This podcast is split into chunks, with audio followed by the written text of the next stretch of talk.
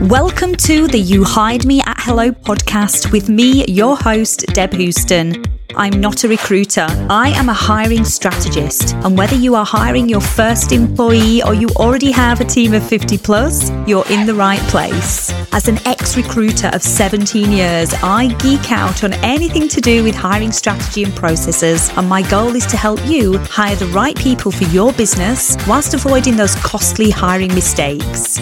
Most business leaders and owners have not been taught how to hire. So I set up this podcast to help you win the war for talent and stop repelling your dream employees. From employer branding, talent attraction strategy and hiring processes to interviewing and onboarding your employees, there's a topic for everyone, all with a light-hearted and fun vibe. So, without further ado, let's get cracking and get stuck in.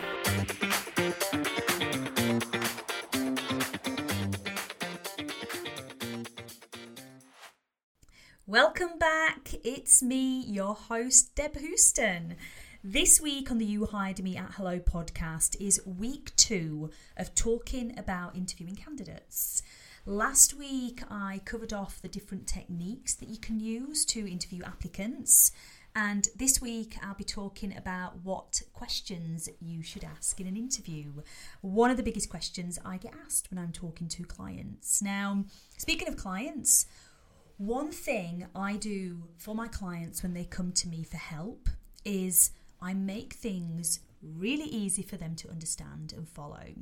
Because who the hell wouldn't want an easy to follow formula, right? So, throughout this podcast episode today, I'm going to be talking about what questions to ask in an interview in an easy and informative way that you can start implementing ASAP. Now, before we chat about what questions to ask, I just want to go back a step and first of all, let's focus on what is the actual purpose of an interview. As a hiring manager, business owner, business leader, however you refer to yourself, your sole purpose of any interview is to be able to confidently ask yourself and answer these three questions. Are you ready? One, can they do the job? Two, do you want them to do the job? And three, do you think they want the job? Now, I'm just going to break these down one by one. So, one, can they do the job? So, this is about assessing their skills, their competencies. Basically, do they have the credentials to succeed in this role? Secondly, we have do you want them to do the job? So, this is going to be around assessing around culture, value fit with the organisation, are they aligned with the mission, goals, team fit, job fit, etc. And finally, we have do you think they want the job? So, this is where you want to be interviewing around motivations, their goals, their drivers. You know, what's their ambition? Where are they striving to achieve, like not just in this job, but in the future? So, if you focus on you need to be able to confidently answer these questions, and by confidently, you need to be able to go yes or no at the end of the interview. So, essentially, when it comes to pulling together what questions you're going to ask in an interview, you need to have a variety of questions so that you're covering all of those topics and then you'll be able to confidently answer those questions. If you can't answer these questions, then you need to assess the following What are you asking? How are you asking the questions? And then finally, this is uh, a bit of home truth coming your way. you have to ask yourself, I'm not holding back here, you have to ask yourself is the problem the person asking the question or the person answering? Who lacks the interviewing skills? And the reason I say this is it takes a good interviewer to make a good interviewee. So you can have the best candidate in the whole of your industry sat in front of you, but if you don't know how to interview them, they are not going to shine. So if you ask a bad question, you're going to get a bad answer. If you ask a vague question, well, of course you're going to get a vague answer. The biggest problem I see with interviewing is people pick questions to ask without really taking the time to think why they're asking that question and what valuable information they can gain from the answer. And that's the important part that we're looking for. Your questions have to lead the applicant into providing value, valuable information so that you can then appropriately assess them for that job. Let me use the following question as an example.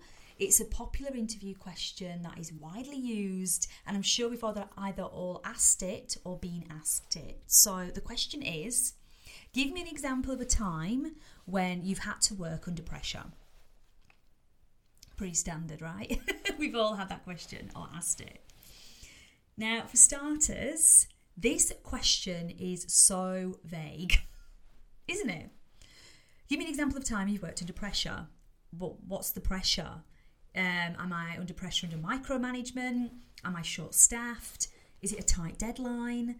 Maybe there's an unexpected obstacle, um, lack of resources, lack of budget, unreasonable expectations, or lack of information.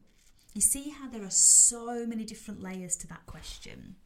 So, if you word that interview question in the exact same way that I did, can you see how the applicant has to take a stab in the dark with this question and essentially pick an example and hope it meets your expectations? And then what happens is the interviewer doesn't see alignment between the pressure the exam um, the pressure the candidate spoke about and the pressure they would experience in the role they're applying for and then the applicant gets ruled out I see this happen so many times, and then it's like, well, if you'd have asked a better question, you would have got a better answer.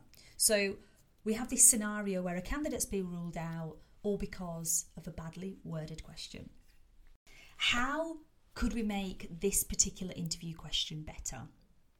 Well, let's start with what you are looking to assess the candidate on. So, you know, with that question, you know, give me an example of time and you can work under pressure. Chances are you are, you know, what the what you're trying to assess would be agile thinking, being able to think outside of the box, problem solving, you know, just generally being able to not crumble and work through pressured times. Why are we asking this question? Well, let's say you're a growing company and you're still gathering data and insights. And it might be that in this particular role, sometimes the answers are not always there, and you have to be creative to find them out, or you have to be able to navigate and move forwards with limited information. So, if this is the what and the why that we're trying to assess, let's now rewrite the question with that in mind. So, Give me an example of a time when you had to work with limited information to complete a task that had a tight deadline. Can you see how this completely changes the quality of information that you will get from the candidate? The second version of the question will provide you with so much valuable information, and then you'll be able to effectively assess the applicant based on the requirements of the job. My method for creating interview questions for my clients is to reverse engineer. So I always ask people to, you know, think about what they specifically want to know from the candidate to be able to make an informed decision on the application. So these are things like what are the key skills and attributes required? You know what behaviors are required to achieve success in the role? You know what are your absolute top 3 non-negotiables with this person? And that can be attitude behavior or skills driven but it has to be your top 3 absolute non-negotiables obviously, I would go into this a lot more detailed um, on a, a consultancy session, but um, just to give you an idea, you know, now that you've got that list of things that you want to assess, now you can reverse engineer. So you want to take your list and then we want to work backwards and think of questions that are going to get you that exact information that you're looking for. Now, remember, questions need to be specific and non leading. Um, now, honestly, this is a topic that I could talk about so much. I just wanted to talk about it in today's episode because I do hear of so many badly worded questions, questions that just don't mean anything.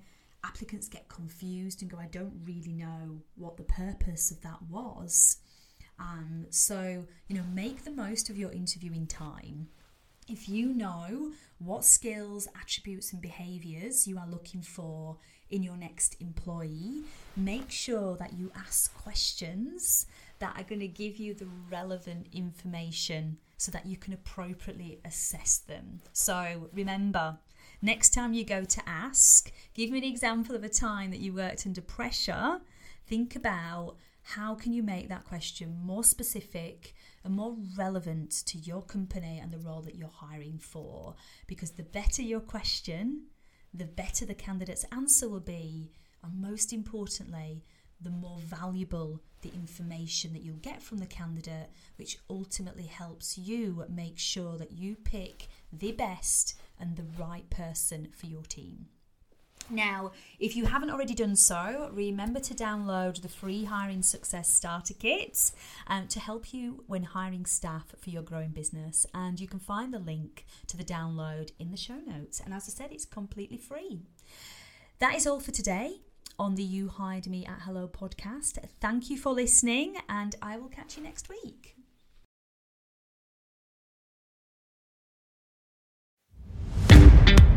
That's all, folks. Thank you for listening. If you enjoyed this episode, remember to subscribe to the You Hired Me at Hello podcast and feel free to leave a review and share it with your network. For further info, check out the link to the website in the podcast description. Thanks again from me, your host, Deb Houston. From me to you, over and out until next time.